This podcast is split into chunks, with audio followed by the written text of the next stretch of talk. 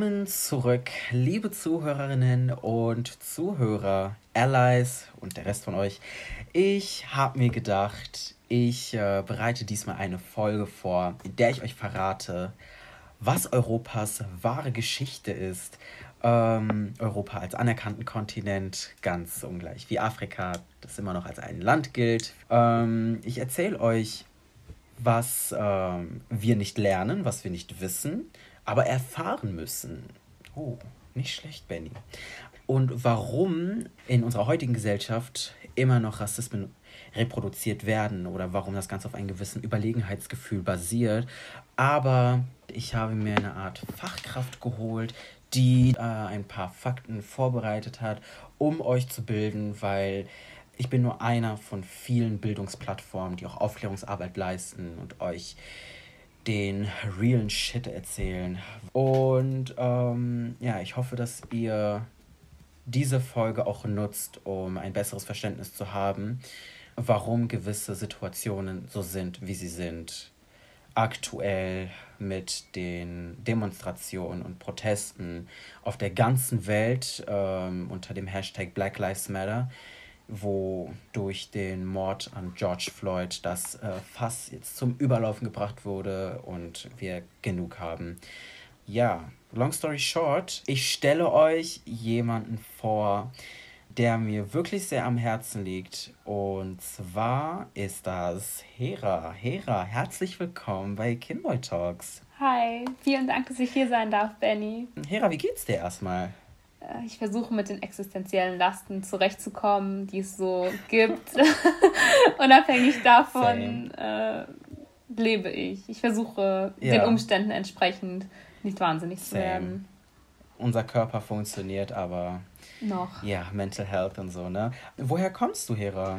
Nicht, dass das eine relevante Frage wäre, aber vielleicht kann sich der ein oder andere mit dir identifizieren. Ähm, ich komme aus einer Familie mit kurdisch-persischem Migrationshintergrund. Und was studierst du? Ich studiere im Master Geschichtswissenschaft, aber nicht nur reine Geschichtswissenschaft. Ich studiere den Schwerpunkt osteuropäische Geschichte. Was kann man sich so darunter vorstellen? Ähm, osteuropäische Geschichte umfasst wie es der Name schon sagt, die Geschichte Osteuropas, aber es geht auch darüber mhm. hinaus. Ähm, da Russland als Keyplayer in Osteuropa natürlich auch global und imperial vernetzt war, ähm, deckt, mhm. das, deckt der Forschungsbereich osteuropäische Geschichte auch noch sehr viele andere ähm, Gebiete ab. Also zum Beispiel, wenn man einen Blick in die sowjetische Zeit wirft, ähm, Zentralasien ist wichtig und mhm. Ähm, der Nahe Osten und all das ist in diesem Studiengang vereint und dadurch hat man auch eine viel größere Perspektive und eine viel bessere Perspektive und einen besseren Zugang auf globale Geschehnisse gerade. Nice. Cool, auf jeden Fall. Ähm, ja, wie gesagt, danke, dass du hier bist auf jeden Fall. Und ich habe dich nicht ohne Grund in diese Folge äh, oder für diese Folge hergebeten und eingeladen. First of all, you are one of my strongest allies. Ich respektiere dich und ähm, was vor allem cool bei Hera ist, ich muss nicht um Allyship betteln, was ich so oder so nicht mache, weil ähm, wer ein gesundes Menschenverständnis hat, der weiß, was falsch ist und der weiß, was richtig ist und der weiß, was zu tun ist. Ähm, aber ja, ich wollte mit dir heute auf jeden Fall ähm, den Kolonialismus besprechen und erklären, worum es dabei geht. Und du hast, wie gesagt, ein fundiertes geschichtliches Wissen eben durch dein Studium. Und dann können wir auf jeden Fall versuchen, an diese ganze Sache ranzugehen.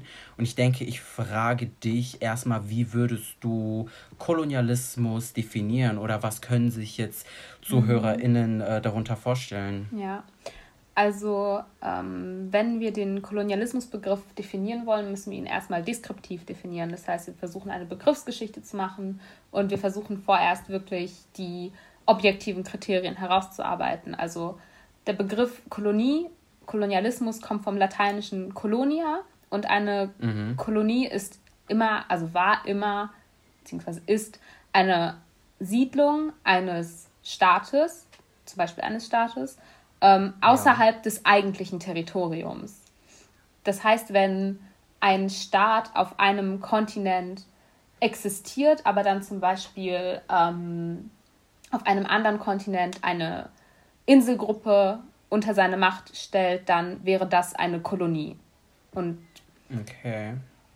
Kolonialismus ist eben dieser machtpolitische Ausbau von Kolonien und Kolonien wurden aus unterschiedlichen Gründen ähm, gegründet.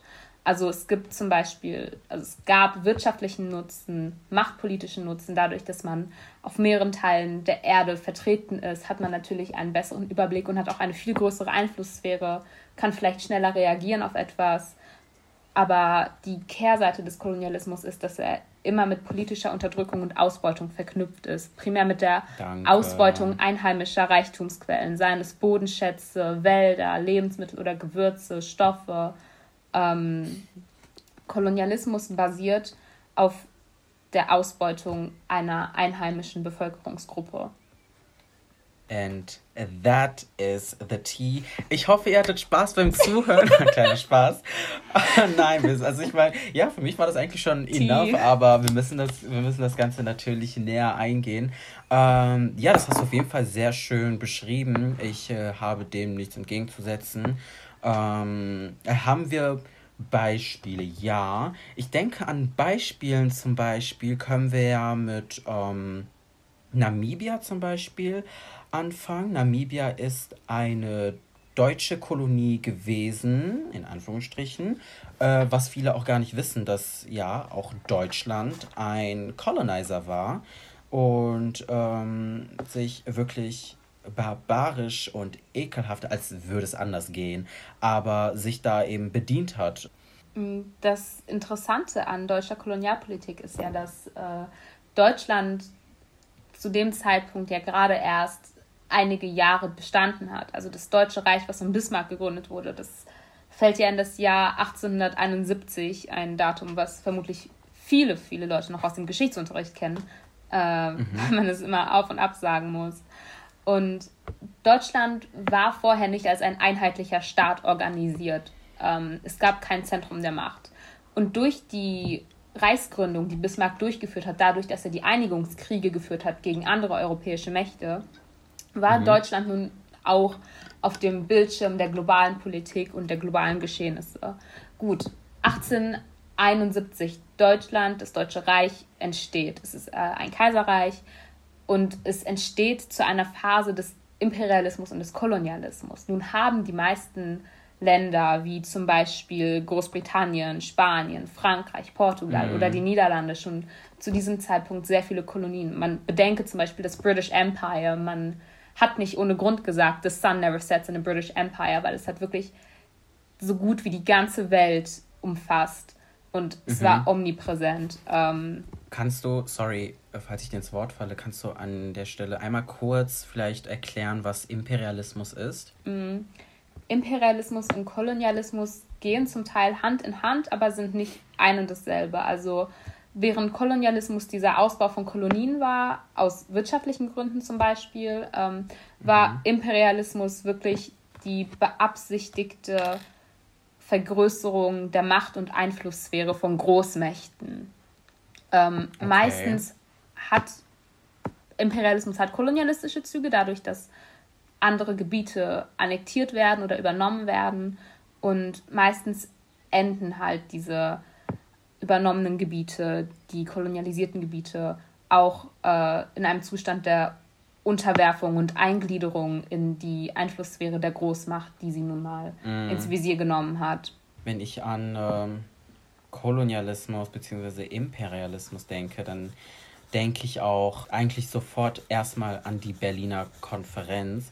Ähm, sagt dir der Begriff an sich was? Ja, oder? Ja. Als Geschichtsstudent, genau. Ähm, also die Berliner Konferenz, oder die, wird auch Kongo-Konferenz genannt. Es war Ende, es war November 1884 mhm. und ging bis zum 26. Februar 1885. Also das waren jetzt vielleicht zehn Jahre oder nee, nicht knapp so knapp 15 Jahre, nachdem Deutschland als ein Staat quasi angesehen wurde.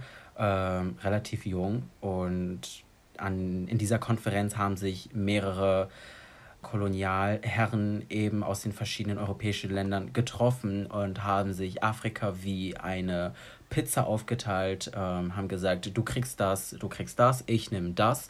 Und so kam es dazu, dass eben sehr viele afrikanische Staaten kolonialisiert wurden und die Ausbeutung Afrikas hat so begonnen und das ist zum Beispiel auch einer der Gründe, warum viele ähm, afrikanische Länder äh, entweder Englisch oder Französisch, sei es auch Spanisch oder Portugiesisch als Amtssprache ha haben.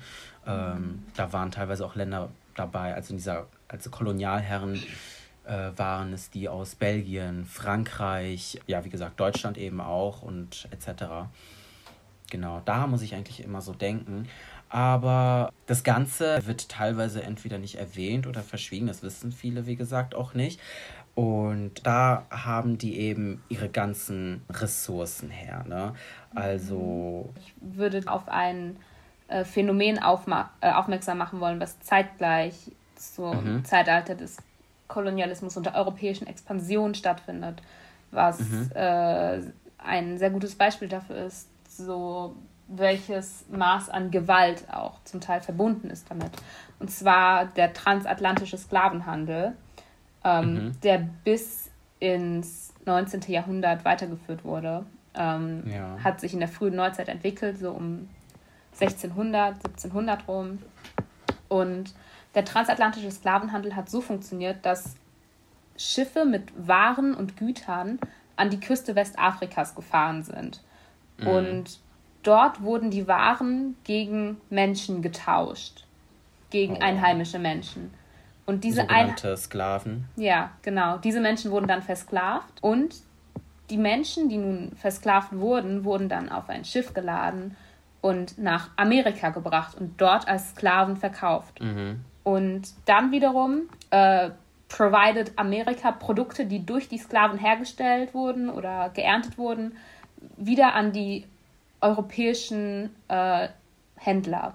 Das heißt, es ist quasi so ein Schema dieses Handels, der auf Ausbeutung und Kolonialismus basiert. Und ähm, es ist wirklich ein Kreis, der sich wiederholt hat und der sich über mehrere Jahre gehalten hat. Ziemlich bekannt ist auch ähm, Ghana dafür, das in der Westküste Afrika und The Golden mhm. Coast wird das auch genannt und es ja. ist auch äh, mit ganz vielen Denkmälern und Mahnmalen da ausgestattet, dass das wirklich sehr präsent ist und diese Menschen, die zu Sklaven gemacht wurden, eben dann nach Amerika ja geschifft wurden und dort arbeiten mussten, ob sie wollten oder nicht, selbstverständlich. Mhm. Und ähm, das ist so vielen Schwarzen zumindest bewusst, dass es ähm, dass Ghana ein sehr bekanntes Beispiel dafür ist.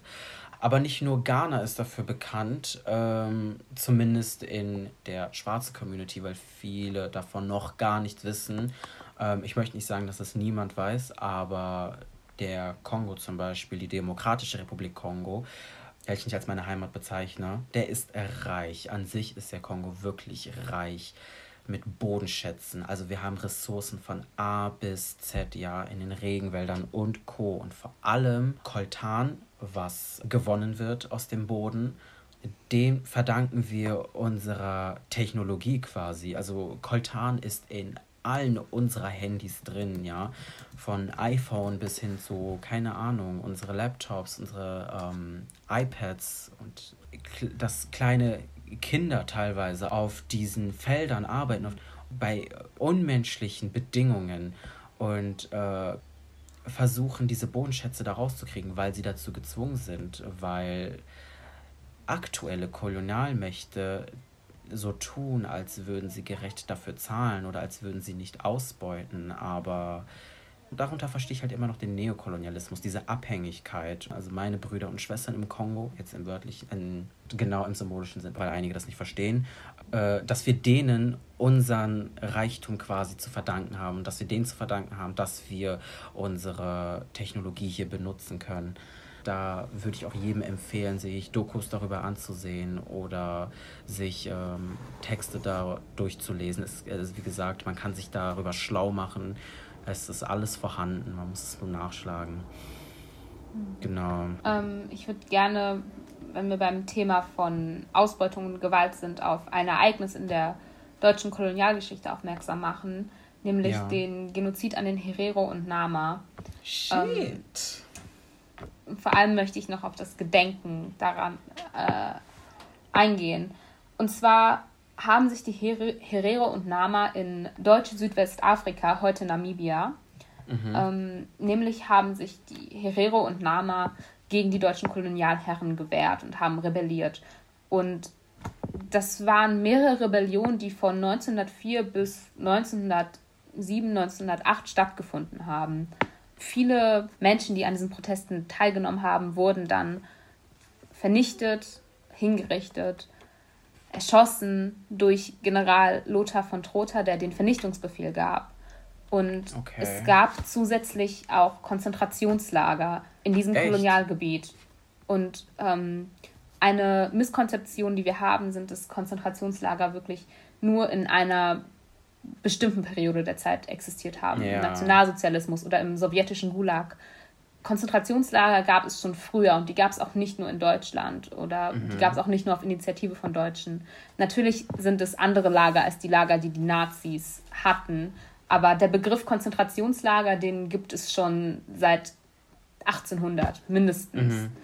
Ähm, und was im Hinblick auf die Geschichte der Herero und Nama sehr schockierend und ähm, zugleich auch wieder nicht verwunderlich ist, ist, dass es in Deutschland nur ein Denkmal dafür gibt. Ein einziges. Ein, ein einziges in Berlin. Und oh, wow. hier werden wieder Tendenzen der deutschen Vergangenheitsauseinandersetzung ähm, deutlich. Nämlich war dieses Denkmal, was in Berlin steht, auf dem Friedhof, zuerst ein Denkmal nur für die Schutztruppen von Deutsch-Westafrika, die sich Kriegsverbrechen schuldig gemacht haben, die mhm. Herero und Nama ermordet haben.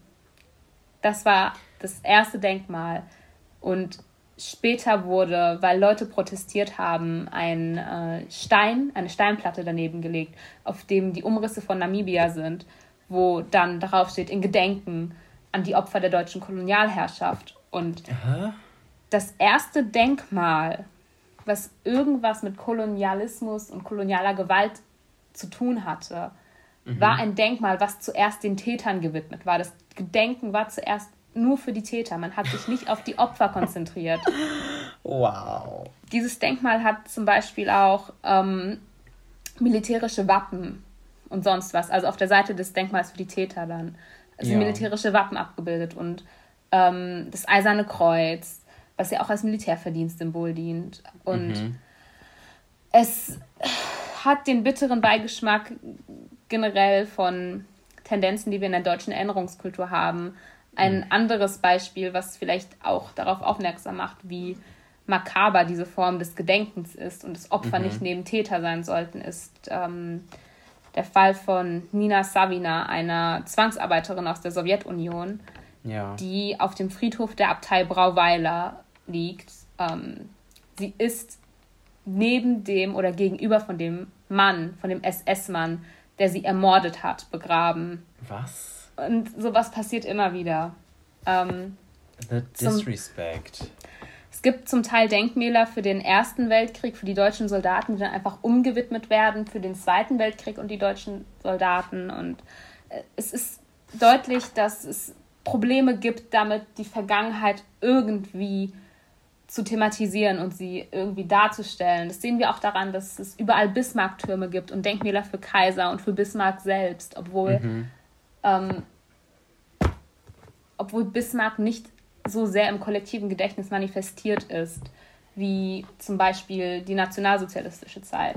Genau. Und wir sehen auch weiterhin Probleme. Wir sehen, dass Nazi-Kunst, Nazi-Skulpturen auch noch stehen. Wie zum Beispiel? Wie zum Beispiel das Denkmal für Kriegsblinde und ein Denkmal in Berlin für die Olympischen Spiele. Okay. Ich glaube, Olympischen Spiele. Also das Denkmal gibt es auch auf jeden Fall.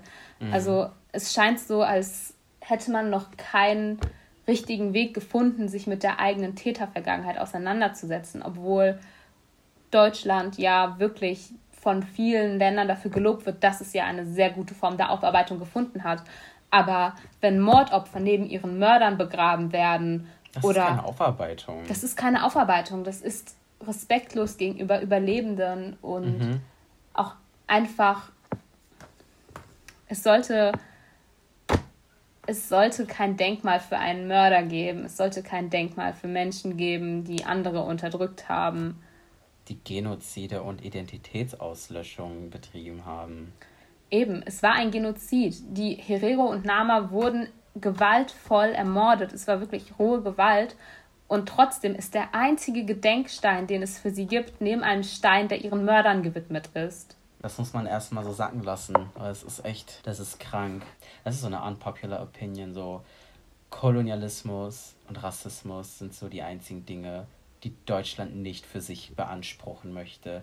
Ja, es, es ist auch einfach, also es gibt wirklich Dinge, die sind Leerstellen in unserem Gedächtnis und über die wissen wir nichts und über die können wir nur was rausfinden, wenn wir uns selbst damit beschäftigen. Und wir lernen ja auch nie aus. Also immer dadurch, dass wir uns mit anderen unterhalten oder so, erfahren wir andere Dinge. Ich erfahre was von dir und du erfährst was von mir. Und ich habe zum Beispiel gerade durch die Vorbereitung für dieses Gespräch mit dir erst von diesem Herero-Denkmal in Berlin erfahren. Mhm. Und ähm, es zeigt mal wieder, dass man sich wirklich selbst damit beschäftigen muss, weil man nicht ja. davon ausgehen kann, dass einem die Umstände so wie sie waren klargemacht werden und dass man auf die unbequemen Seiten der Geschichte eingeht. Es ist natürlich schwierig. Wie willst du einer Nation, die so oft Täter war, irgendwie was an Identität vermitteln? Wie willst du Geschichte vermitteln? Ja. Es ist schwierig und es ist unbequem, aber das heißt doch nicht, dass man Ermordete und Mörder nebeneinander vergraben darf und das dann richtiges Gedenken nennt. Danke. Ja, es ist auch so, dass ähm, der Fakt, dass wir uns alles wirklich selber beibringen müssen, was ähm, teilweise unsere Identität betrifft. Also jetzt zum Beispiel in meinem Fall, ich habe ja natürlich nichts oder generell, nee, beziehen wir es mal auf die Allgemeinheit. Wir haben in der Schule nichts über Kolonialismus erfahren. Es wird schon vieles vermittelt. Natürlich ist sowas wie Geschichtsunterricht auch immer von der Lehrperson abhängig. Und ich hatte das Glück, dass ich in der Oberstufe eine wundervolle Geschichtslehrerin hatte. Shoutout ähm, an Frau Herder. Shoutout an Frau Herder. Die wirklich aufgeklärt hat, die mit uns über Gedenken gesprochen hat und über Erinnerungen. Und sie, sie ist eine der wow, sie ist einfach so eine der inspirierendsten Frauen, die ich je getroffen habe. Mhm. Auf, auch aufgrund ihrer eigenen Geschichte und ihres Hintergrunds. Und mhm. ähm, ich hatte das Glück, dass ich bei ihr Unterricht hatte. Ich hatte das Glück, dass sie mir erlaubt hat, mit einer Freundin zusammen eine Woche lang Unterricht zu geben in unserem Kurs über die russische Revolution zum Beispiel. Und ich hatte das Glück, dass sie mit uns den Genozid an den Herero und Nama besprochen hat. Und das ist alles nicht selbstverständlich, weil nur weil etwas auf dem Lehrplan steht, wird es ja heißt es ja nicht, dass es unbedingt auch so thematisiert wird. Mhm. Es wird ja auch vor allem, weil es zum Beispiel nicht abiturrelevant ist oder als so erachtet wird, oft nicht thematisiert. Ich finde es auch gut, dass ihr da gar nicht zensiert wurdet. Also ihr durftet wirklich einfach machen, oder? Ja, sie hat uns wirklich zum Denken angeregt und hat uns auch wirklich sehr viel beigebracht und ist in jede Richtung gegangen. Also zum ähm, Denken anregen in weißen Denkschulen. Wir sind ja auch im Hinblick jetzt zum Beispiel auf äh, Schule und Schulbildung und weiterführende Schulen. Äh, wir sind natürlich in ein Curriculum gebunden. Es gibt bestimmte Inhalte, die thematisiert werden müssen. Mhm. Und ähm, vor einigen Jahren gab es dann wieder eine Änderung des Lehrplans. Das war so um 2016, 2017 rum, wo man dann Querschnitte eingeführt hat im Geschichtsunterricht. Mhm. Und das Konzept von diesen Querschnitten ist, dass man ein Thema nimmt und es in unterschiedlichen historischen Epochen thematisiert. Zum Beispiel Friedensverträge. Dann bespricht man irgendwie die Dualität zwischen Athen und Sparta in der Antike und den Westfälischen Frieden in der frühen Neuzeit und dann den Versailler Vertrag nach dem Ersten Weltkrieg. Mhm. Ähm, ein anderes Feld ist Selbst- und Fremdwahrnehmung. Und ein Thema, was dort angesprochen wurde und was wir waren, glaube ich, im gleichen Geschichtskurs ähm, in der 10. Klasse. Was passiert ist, war, dass man christlich-islamische Beziehungen thematisiert hat, von den Kreuzzügen bis 9-11. Und obwohl die Intention hinter diesen, äh, dieser Multiperspektivität und diesem thematisch-systematischen Vorgehen ja eine lobenswerte ist. Man will ja Diversität, man will mehr Perspektiven, man will mehr Epochen thematisieren, man will nicht nur die Neuzeit machen. Ist, also es ist damit verbunden, dass man möchte, dass Schülerinnen und Schüler sich mehr für Geschichte interessieren. Aber kein Schüler und keine Schülerin wird sich wohl damit fühlen, wenn man darüber redet, wie lange Feindschaft zwischen christlichen Menschen und muslimischen Menschen geherrscht hat. Mhm. Und niemand wünscht sich, dass es dann bei 9-11 aufhört und man Reden von George Bush analysieren muss. I'm sorry, aber das ist Fake Diversity in Schulen. Absolut, das ist genauso wie dass ich in der Grundschule ähm, Türkischunterricht als Alternative für Religionsunterricht bekommen habe, weil ich Ach. nicht in den christlichen Religionsunterricht wollte. Natürlich, Türkisch ist ja das Gleiche. Also, selbst ich erinnere mich dran, ne? wir hatten in unserer Schule, es wurde ganz klar getrennt zwischen evangelisch und katholisch. Und dann gab es noch für die, für die ganzen anderen Brown Kids, ne? Ähm, für die mhm. anderen POCs gab es dann noch ähm, Türkischunterricht. So, das war das ein, das war damals, okay, es war in unserem damals von 2000, äh, sagen wir jetzt mal im Schnitt so 2006, war das so das, das einzige, die einzige Parallele zum, zu den weißen kolonialistischen Religionen, die es da gab. Was soll ich denn sagen, wenn ich jetzt zum Beispiel ein kurdisches Kind habe oder ein pakistanisches Kind, das eben nicht Türkisch spricht und dann kann ich es doch nicht in den Türkischunterricht stecken, weil es hat doch im Endeffekt nichts davon, wenn es auf der anderen Seite aber Religionsunterricht als Parallele gibt. So, das macht, das macht keinen Sinn und es ist irgendwo, ich weiß nicht, wie siehst du das? Absolut, also das ist einfach, mh, mm, man, es ist sehr merkwürdig. Man muss bedenken, dass die Kinder, die äh, zu dieser Zeit, wo halt Türkisch als Alternative für Religionsunterricht angeboten wurde, die Kinder aus Gastarbeiterfamilien waren. Und mhm. ähm, es waren auch sehr viele Gastarbeiterinnen und Gastarbeiter aus der Türkei in Deutschland. Das lässt sich natürlich nicht abstreiten, was natürlich dann auch einen Shift in der Politik hervorgebracht hat. Also man hat dann natürlich neue Integrations- und Inklusionsstrategien erprobt. Mhm. Und es, die Tatsache, dass wir Türkisch als Alternative für christlichen Religionsunterricht bekommen haben, ist einfach, dass man für höchstwahrscheinlich generalisiert hat oder einfach von einer Mehrheit ausgegangen ja. ist. Man ist davon ausgegangen, die Mehrheit ist türkisch, deshalb bieten wir Türkischunterricht an. Aber es gab kurdische Gastarbeiter, iranische, italienische, französische, es gab Gastarbeiter von überall und deren Kinder leben auch bis heute noch in Deutschland und sie werden sicher nicht unbedingt von einem Türkischunterricht in der Grundschule profitieren. Ja, das ist auch wieder so ein kleiner Widerspruch, wenn man sagt, irgendwie Trennung von Religion und Staat aber dann wird in Schulen äh, sogar Religion beigebracht, also sprich evangelisch und katholisch. Aber auf der anderen Seite gibt es dann zum Beispiel keinen Islamunterricht für Kinder. Also irgendwie die Lücke ist ganz auffällig und sie ist groß. Beziehungsweise als Alternative wird dann auf der weiterführenden Schule Philosophie oder Ethik oder ein anderes alternatives Fach, was in die Richtung geht, angeboten. Aber das ist in den meisten Fällen auch nicht repräsentativ für das, was die Kinder wirklich beschäftigt und interessiert. Mhm. Also, als ich in der sechsten Klasse den kategorischen Imperativ von Immanuel Kant lernen musste, habe ich mich Kant. damit nicht identifizieren können. Nee, warum auch? Also, ich weiß nicht.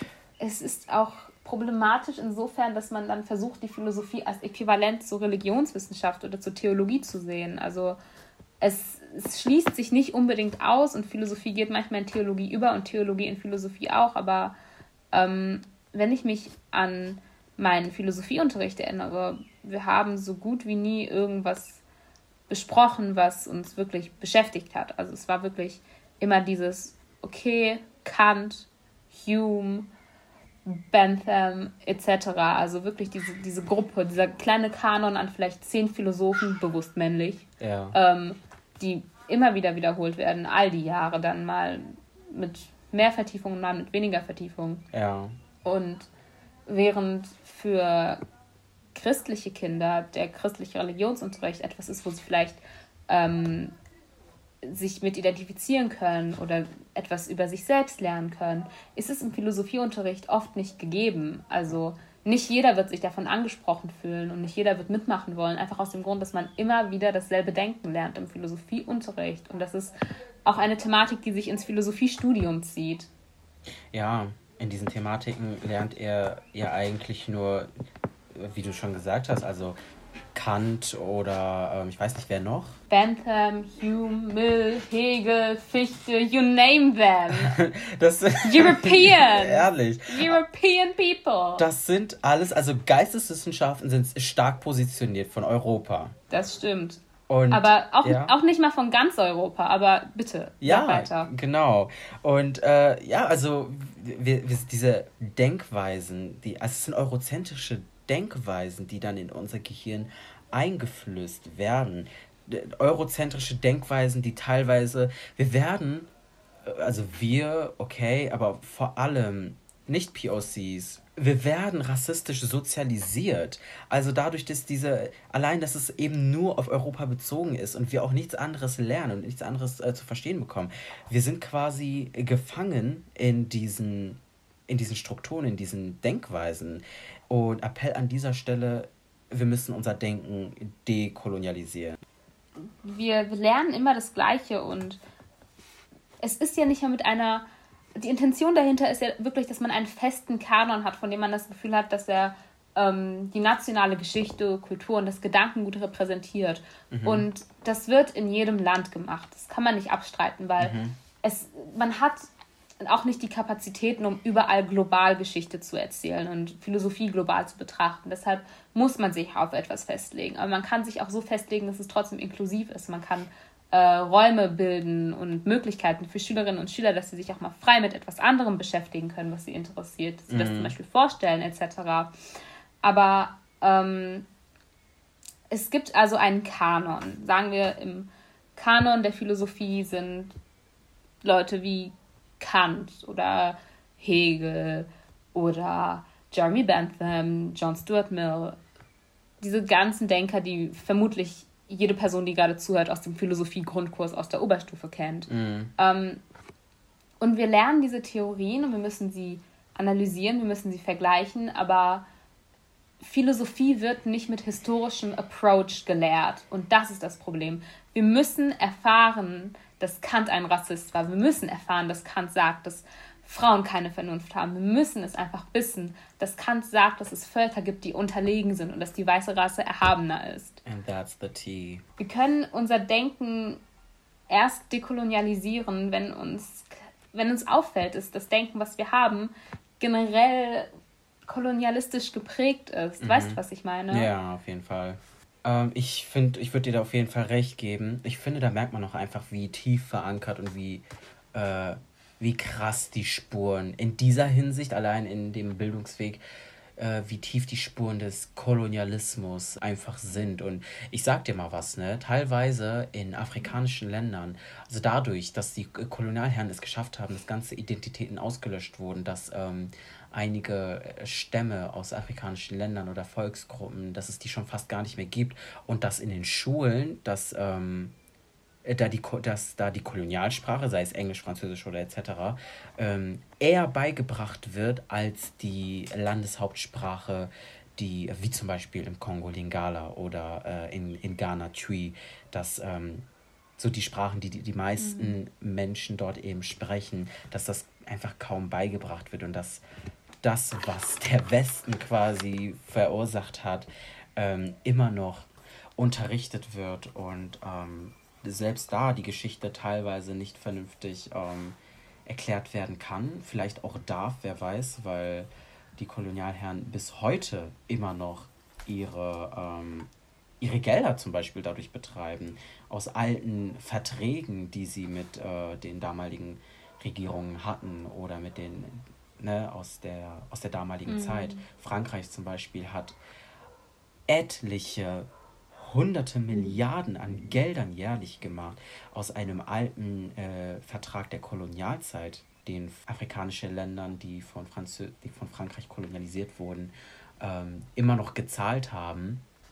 Und es wird einfach wirklich, es ist so deutlich, wenn man sich wirklich damit auseinandersetzt, wie tief und wie verankert kolonialistische Strukturen sind, nicht nur in den Ländern, aber auch in unseren Köpfen.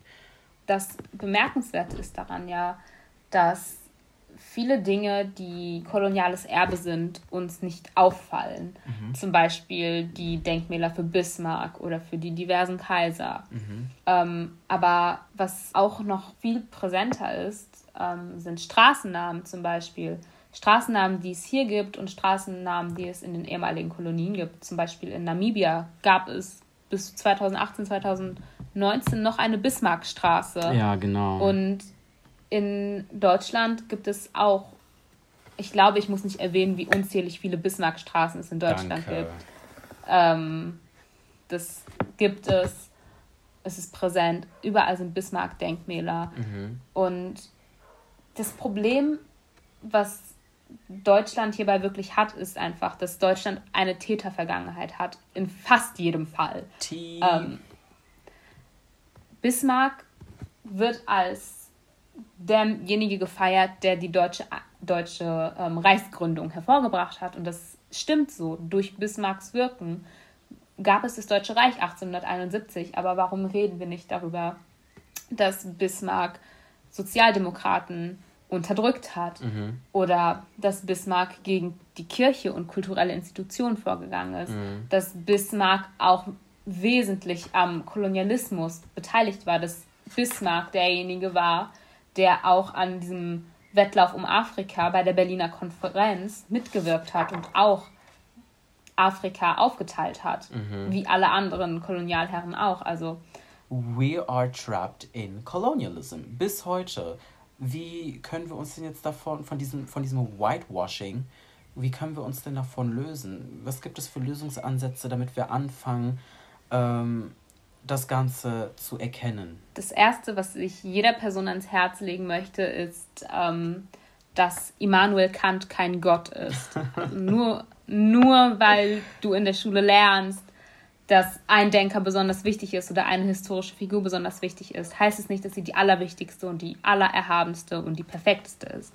Wir müssen immer im Hinterkopf behalten, dass äh, Geschichtsschreibung eine Stabilitätsfunktion haben soll im besten Fall. Das haben nationale Geschichten, wenn wir zum Beispiel die Geschichte Deutschlands erzählen. Deshalb, wie gesagt, Bismarck-Denkmäler, weil das stiftet deutsche Identität irgendwie. Man möchte keine Negatividentität aufbauen auf Basis des Nationalsozialismus, mhm. weil das natürlich die schmerzhafte Vergangenheit ist. Ähm, wir müssen realisieren, dass diese ganzen Leute, von denen uns gesagt wird, dass sie intelligent sind, dass sie aufklärerisch sind und erhaben, whatever you name it, dass sie das vielleicht sind in ihrem theoretischen Werk, wenn man das so selbst wahrnimmt, aber man muss auch bedenken, dass diese ganzen deutschen Philosophen sehr viele rassistische Meinungen vertreten haben, ja. sehr sexistisch waren. Nicht nur deutsche Philosophen. Mhm. Es gibt wenige Philosophen, die sich wirklich für Frauen eingesetzt haben. Der einzige, der mir gerade einfällt, spontan, ist John Stuart Mill. Der hat auch seine Frau in seinen Werken mitschreiben lassen und mhm. hat auch was über die Frauenbewegung äh, geschrieben.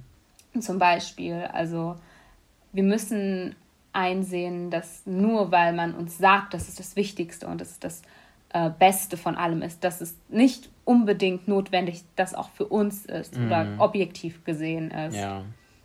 Ich würde auch sagen, mit der Erkenntnis des Kolonialismus, wo das Ganze erstmal anfängt, müssen wir aktiv versuchen, uns selbst zu bilden, indem wir erstmal auch lernen, global zu denken und eben nicht nur europäischen, europäischen Werk, europäische Werke lesen oder uns nach dem ganzen richten, was wir in der Schule auferzwungen bekommen haben.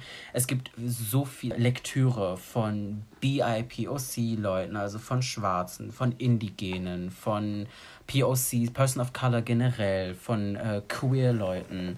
Wir müssen unseren Horizont erweitern und vor allem müssen sich weiße Menschen endlich abgewöhnen, zuzuhören, um zu um zu diskutieren bzw. dagegen zu sprechen, sondern anfangen zuzuhören, um zu lernen und um zu verstehen, weil das mag jetzt alles, jetzt um nochmal auf die aktuelle Situation zurückzukommen, das mag jetzt alles irgendwie plötzlich erscheinen oder irgendwie so nach dem Motto, was passiert denn jetzt hier und so. Es ist aber gar nicht plötzlich für uns, weil unsere Stimmen wurden, nicht nur unsere Stimmen, die von Indigenen und von anderen Person of Color generell, äh, generell, die wurde einfach unterdrückt seit mehreren Jahrhunderten. Keiner hat zugehört und das Fass ist zum Überlaufen gebracht. Und wer jetzt nicht hinhört, wer sich jetzt nicht weiterbildet oder einfach wegschaut, kann ich nur noch mal unterstreichen, macht sich selbst zum Täter und der sollte sich ganz stark hinterfragen. Das stimmt. Bildung ist ja vor allem auch ein